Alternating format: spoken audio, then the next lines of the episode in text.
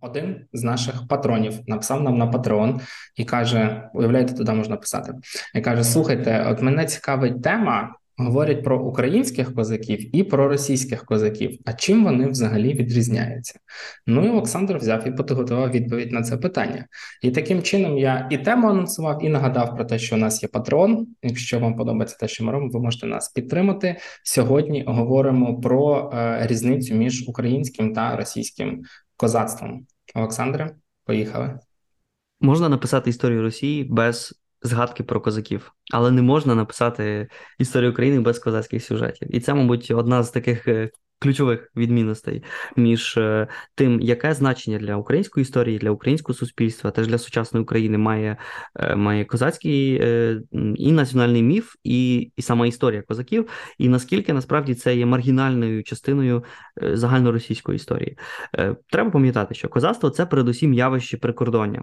Не випадково воно стало такою важливою складовою національної історії українців, тому що Україна, як сама назва засвідчує, була простором пограниччя, була місцем, де зустрічалися степ і лісостеп, захід і схід, християнство і іслам, тобто це була доволі специфічна історична територія. Козак, як вільний, такий незалежний шукач пригод, уособлював теж все те, що це непідконтрольне державі пограниччя могло дати. Ну і в своїй появі в 15 столітті ця суспільна верства завдячує натискові ісламу, тобто появі потужного кримського ханату у північному Причорномор'ї, яке швидко стало васалом ще міцнішої Османської імперії, тобто потрібно було якось охороняти південні рубежі західної цивілізації, в даному випадку Речі Посполитої, від наступів ісламу, і в такий спосіб створилася ця доволі цікава верства. Тому взагалі українське козацтво як військово-корпоративна спільнота не було чимось унікальним. Тут не треба казати, що ми були чимось особливим, винятковим. Схожі спільноти повиростали у всіх європейських точках протистояння Османській імперії. Наприклад, на Балканах ми знаємо їхніх козаків як граничарів, тобто мешканців військової країни на території сучасної Хорватії. Вони теж в схожий спосіб захищали південні рубежі згодом австрійської держави від Османської імперії. У схожий спосіб козацька спільнота почала формуватися на українському Поділлі, Правобережжі, згодом у Дикому полі, тобто на цих південно-східних рубежах Речі Посполитої, а перші козацькі ватаги складалися з охочих виконувати охоронні функції. Тобто такою була природа, генеза українського козацтва. Досить швидко середовище козаків розбилося все-таки на дві великі групи. З одного боку мали запорожців, ті, що мешкали десь там далеко, в диких полях, і так званих городових козаків.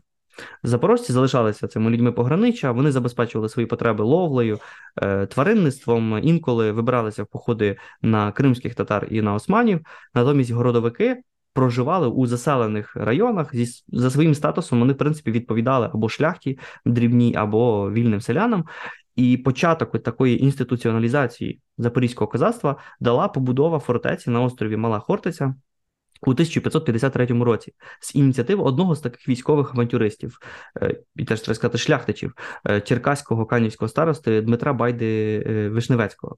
Взагалі, от провід козацтва формували зовсім не люди з вулиці, як хтось міг подумати, якісь там дуже дивні люди, а цілком таки аристократи. Тобто сам Вишневецький був сином руського князя, родичем Острозького, і відомий Ярема Вишневецький, це ж фактично одна і та ж сама родина. Це князі, тобто це навіть не якась дрібна шляхта, це просто справді величезні, можна сказати, боги на той час на цих територіях України.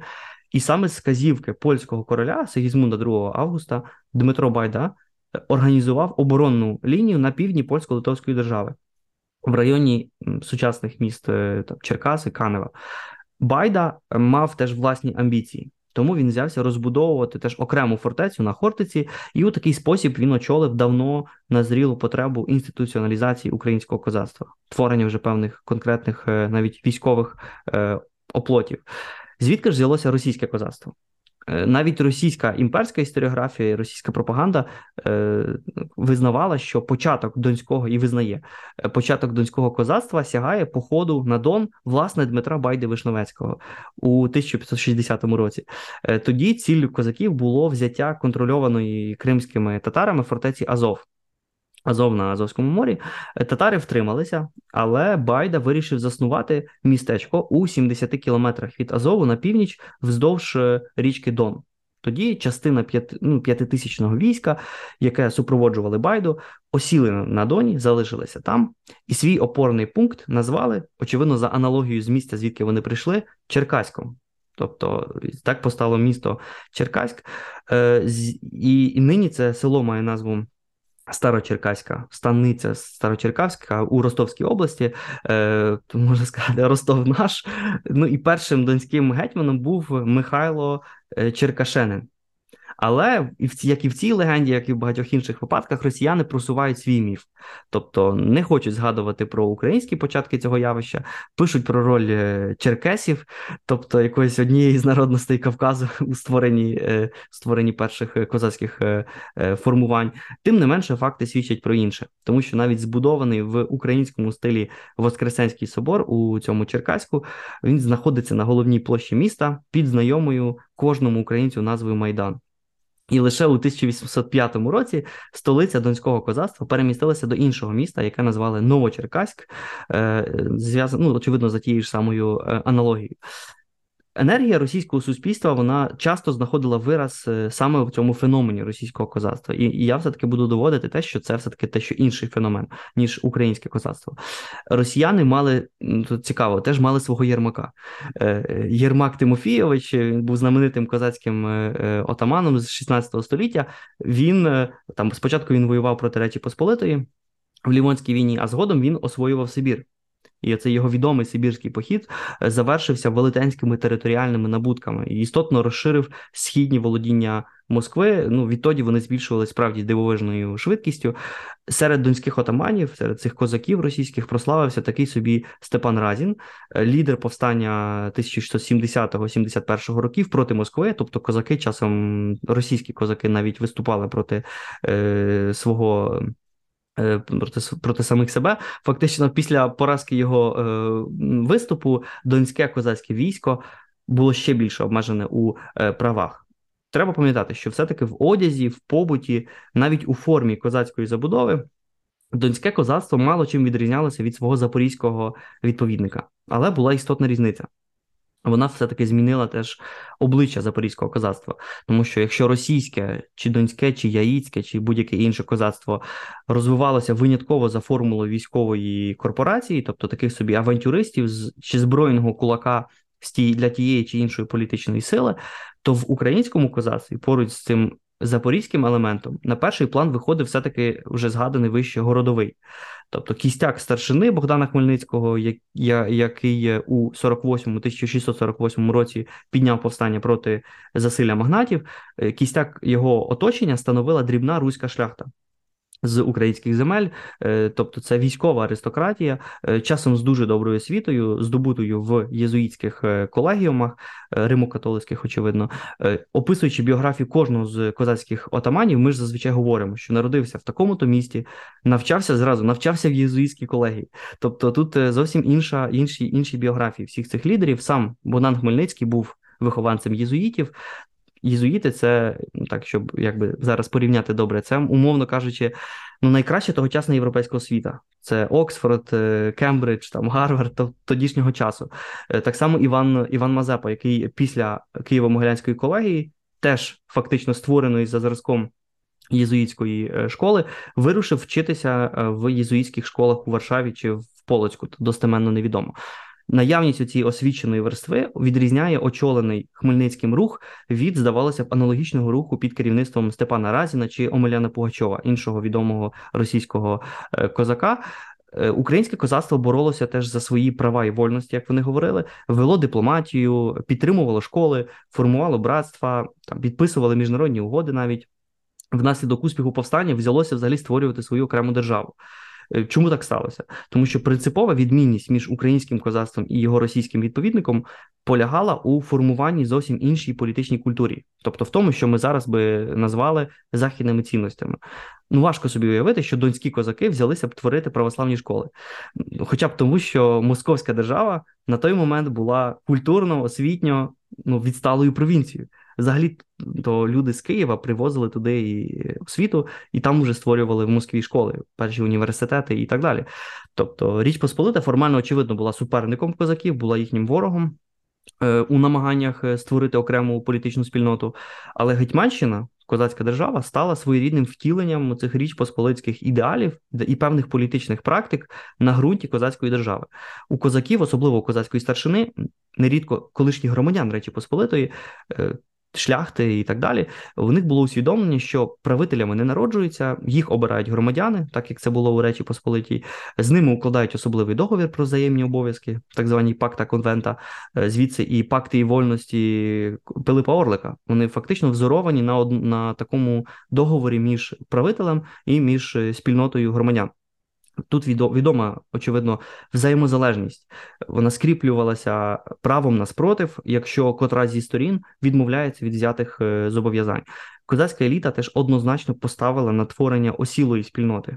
Це таке якоїсь держави, а не просто військової формації, держави з чітким адміністративним поділом, з судовою, з податковою системами, зі столицею своєю, яку теж доволі цікаво завбачливо перенесли з прикордонного Чигирина, який був дуже близько степу, до Батурина, до Глухова, дещо подалі вглиб української території, аби в такий спосіб теж перетворити чи змістити фокус з такого існування на пограничі, існування під постійною небезпекою в напрямку певної стабілізації, нормалізації цієї спільноти. Можна, звісно, дискутувати про те, чи військо Запорізьке, Гетьманщина можна вважатися такою незалежною суверенною державою в тодішньому розумінні цього слова, чи було воно повноцінною державою, але на рівні політичної декларації і устрою це було цілком відмінне від російського козацтва явище. Українське козацтво вже у середині 17 століття було свідоме своєї етнічної, якщо не національної відмінності від поляків, татар і московитів. Тому, на відміну від донського чи яїцького козацтва, воно виступало проти Москви, згодом проти Петербургу, як з політичних, так і з цілком національних мотивів. У випадку російського козацтва, теж часом опозиційного щодо Москви, треба теж це визнати, національний елемент був відсутній, тому що фактично йшлося про те, що вони виступали справді один проти одного в межах певної однієї етнічно-національної спільноти. Тому не випадково так по-різному склалася доля Гетьманщини, запорожців з одного боку і донського козацтва з іншого. Тобто, якими прихильниками вольниці не були російські козаки, їх можна було асимілювати в головну течію імперської політики, зробити їх виконавцями імперської волі, про що теж ми скажемо кілька слів. Натомість, після ліквідації Гетьманщини у 1764 році і знищення Запорізької Січі у 1775 році українському козацтву завдали серйозного, якщо не фатального удару.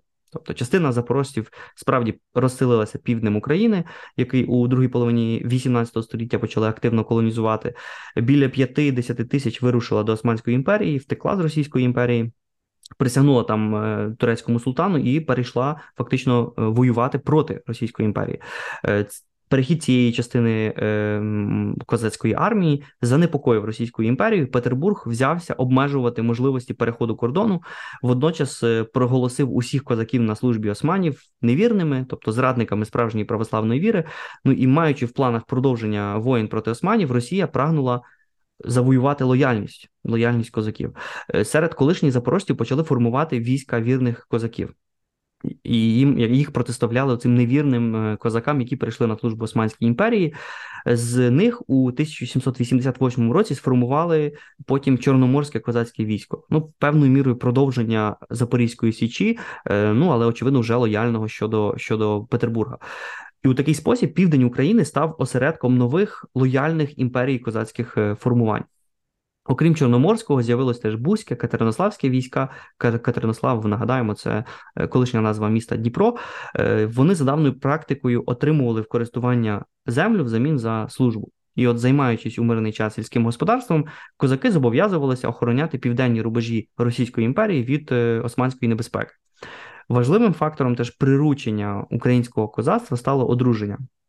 Якби це парадоксально не звучало, Григорій Потьомкін, який наглядав за творенням полків, він подбав, аби козаки одружувалися. Тим самим вони вростали в своє оточення, в певні обов'язки. Одружені були менш схильні до авантюрництва, до нелояльності.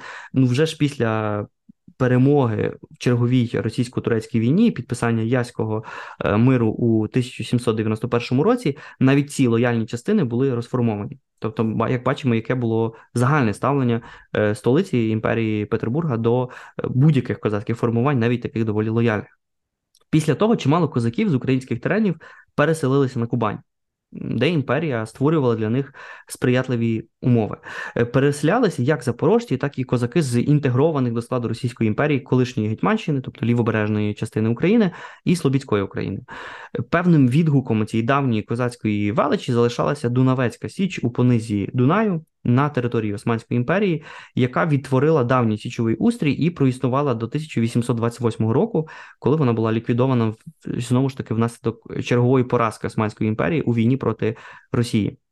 Петербург все ж таки робив усе, аби перетягнути на свій бік оці залишки непідконтрольні раніше українських запоріжців, з цією метою створював фасадні козацькі війська. Тобто під час російсько-турецької війни 1828-29 року кошовий отаман Дунавецької Січі Йосип Гладкий перейшов на бік Російської імперії. Із його війська були створені Азовські і Дунайські козацькі війська. Вони були розміщені на сучасних теренах Запорізької і Одеської областей, остаточно ліквідовані до кінця 60-х років. Тобто, знову ж таки, бачимо тенденцію до ліквідації радше, ніж до створення. Хоча час від часу, так під час чергових воєн, Петербург все-таки дозволяв формування угрупувань так званого малоросійського козацтва. Малоросійських козаків набирали серед мешканців Лівобережної України, колишніх територій Гетьманщини, часом на Слобідських губерніях, і яскравим прикладом була тут роль Івана Котляревського, відомого українського творця такої сучасної української літератури. Він у 1812 році під час наполеонівських воєн взявся творити такі формування, таких добровольців, які б воювали на боці Російської імперії проти Наполеона. Тим не менше, до кінця 19 століття рештки козацького устрою і соціальних практик були фактично знищені дотла. Залишалися, можливо, до 1917 року певні залишки такого малоросійського козацтва, але це було більше ряжене козацтво, ніж щось серйозне. Тим часом інша доля спіткала російське козацтво, тому що Кубанське і це Донське військо зайняло дуже важливу нішу в імперській політиці 19 століття. Бо саме козацькими силами Росія вела затяжні завойовницькі війни проти кавказьких народів. В цьому випадку проявилася ключова відмінність між українським і російським козацтвом. Відмінність не скільки етнічного чи навіть національного характеру, скільки те, що українське козацтво традиційно перебувало в опозиції щодо держави. На жаль, дуже часто теж своєї держави, зокрема Гетьманщини. А от російське козацтво, воно історично йшло з Петербургом і з Москвою прям нога в ногу. І часто було це ще більш навіть людожерним, і воно зараз є, мені здається, більш людожерним, антиукраїнським, ніж сама Росія, ніж така звичайна російська політика. Натомість український козацький міф, який увійшов до нашої національної культури за посередництвом народних пісень, дум, творів Тараса Шевченка, історичних праць Михайла Грушевського – всього іншого, він був демократичний, він був антиімперський за своєю суттю, він звеличував демократичний устрій, справедливий соціальний лад, і ті ж вихідці з України, які перебралися на Кубань, власне, в кінці 18 століття і продовжують навіть зараз співати українські пісні, вони були змушені прийняти імперські правила гри і прославляти царя-батюшку, Велику Росію, відповідно до цієї російської традиції славити самодержавство. І аж до останніх десятиліть етнічно, мовно, культурно Кубань, можна сказати, була українською значно більше, ніж російськомовний Київ чи Харків. Тобто, можливо, там в певних місцях говорили українською, можливо, найчастіше, ніж у Києві, скажімо, початку 90-х. І все-таки політично цей регіон ставав нам дуже чужим. Тому що, ведучи постійні війни проти кавказьких народів на боці імперії, українці з Кубані перебрали на себе все найгірше від російської політичної культури. Тобто це православ'я головного мозку, імперську ідеологію, ксенофобію. На довгі роки кубанські козаки стали оплотом шовінізму. Звернімо, наприклад, увагу на гоголівського Тараса Бульбу. Він не є кубанським козаком, але він є певним уособленням того, що Російська імперія бачила під козаками. Він в кінцевій репліці звертається до поляків і каже, що підніметься з руської землі свій цар, не буде на світі сили, яка буде йому підкорятися. Тобто це була дуже така дрімуча імперська ідеологія, і російський козацький міф, він був глибоко самодержавний. Тобто треба було захищати батюшку царя, захищати православну віру, і не випадково, до речі, росіянам так треба було зняти свого Бульбу, свого Тараса Бульбу з Богданом Ступкою в головній ролі. Тому що можна було показати це братство народів, єдина віра. Сам фільм, я не знаю, чи ти його дивився, але він глибоко антиукраїнський. І тоді були величезні конфлікти, вже тоді величезний скандал у зв'язку з тим, що частина українських акторів взяла в ньому участь. Мабуть, теж окремо треба розповісти про роль російського козацтва у так званому Білому Русі, який поборював теж як більшовиків, так і український уряд. І, може, кілька слів лише про це скажемо, бо на це немає особливо часу. Велике військо Донське, тобто ці донські козаки, стали союзником добровольчої армії Антона Денікіна, тобто такого собі білого атамана, який був супер антиукраїнський. Коли вони взяли Київ, вони справді різали всіх, кого тільки можна було.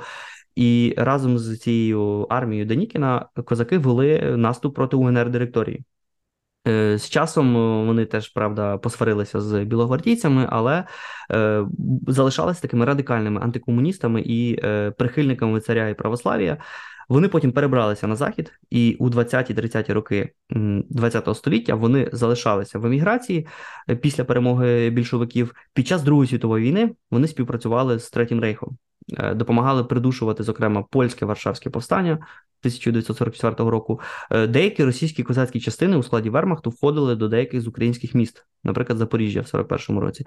Тобто історію співпраці козаків з Третім рейхом теж дуже часто замовчується. Російських, очевидно, козаків. Вже в незалежній Україні були плани відродити українське козацтво. Але всі знані мені, принаймні, спроби завершувалися швидше таким ряженим козацьким рухом, який зберігав зовнішні атрибути, але не мав усвідомлення своєї місії. Що ж взагалі повинні означати ці нові козацькі українські рухи?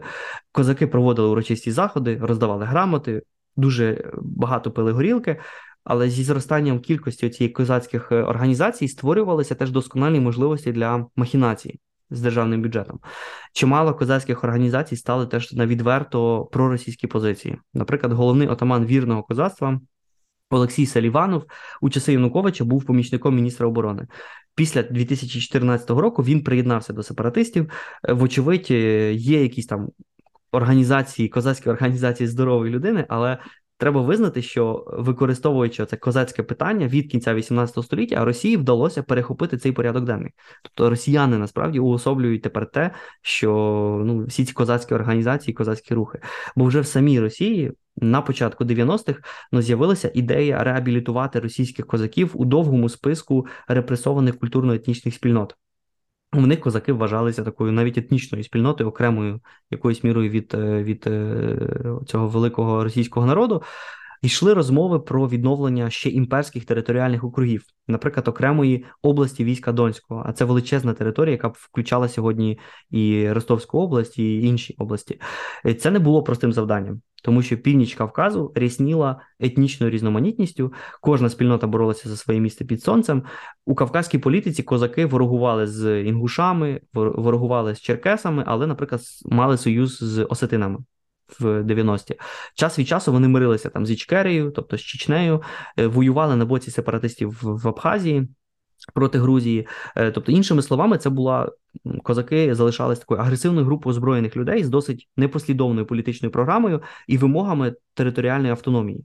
А у 1994 році отаман Всевеликого війська Донського Микола Козіцин підписав навіть договір про дружбу і співпрацю з президентом Ічкерії Джохаром Дудаєвим. Тобто, можна сказати, він підписував договір з головним противником Москви у регіоні. І йдучи на союз з такою людиною, чеченським лідером, козаки демонстрували відмову йти у фарватері російської політики, принаймні тоді, в 90-ті. Тому, щоб приручити і заспокоїти козаків, Москва перейняла над ними опіку. Наприклад, згаданого Козіцина використають згодом на Донбасі у 2014 році для підтримки проросійських сепаратистів. Він воюватиме на Донбасі.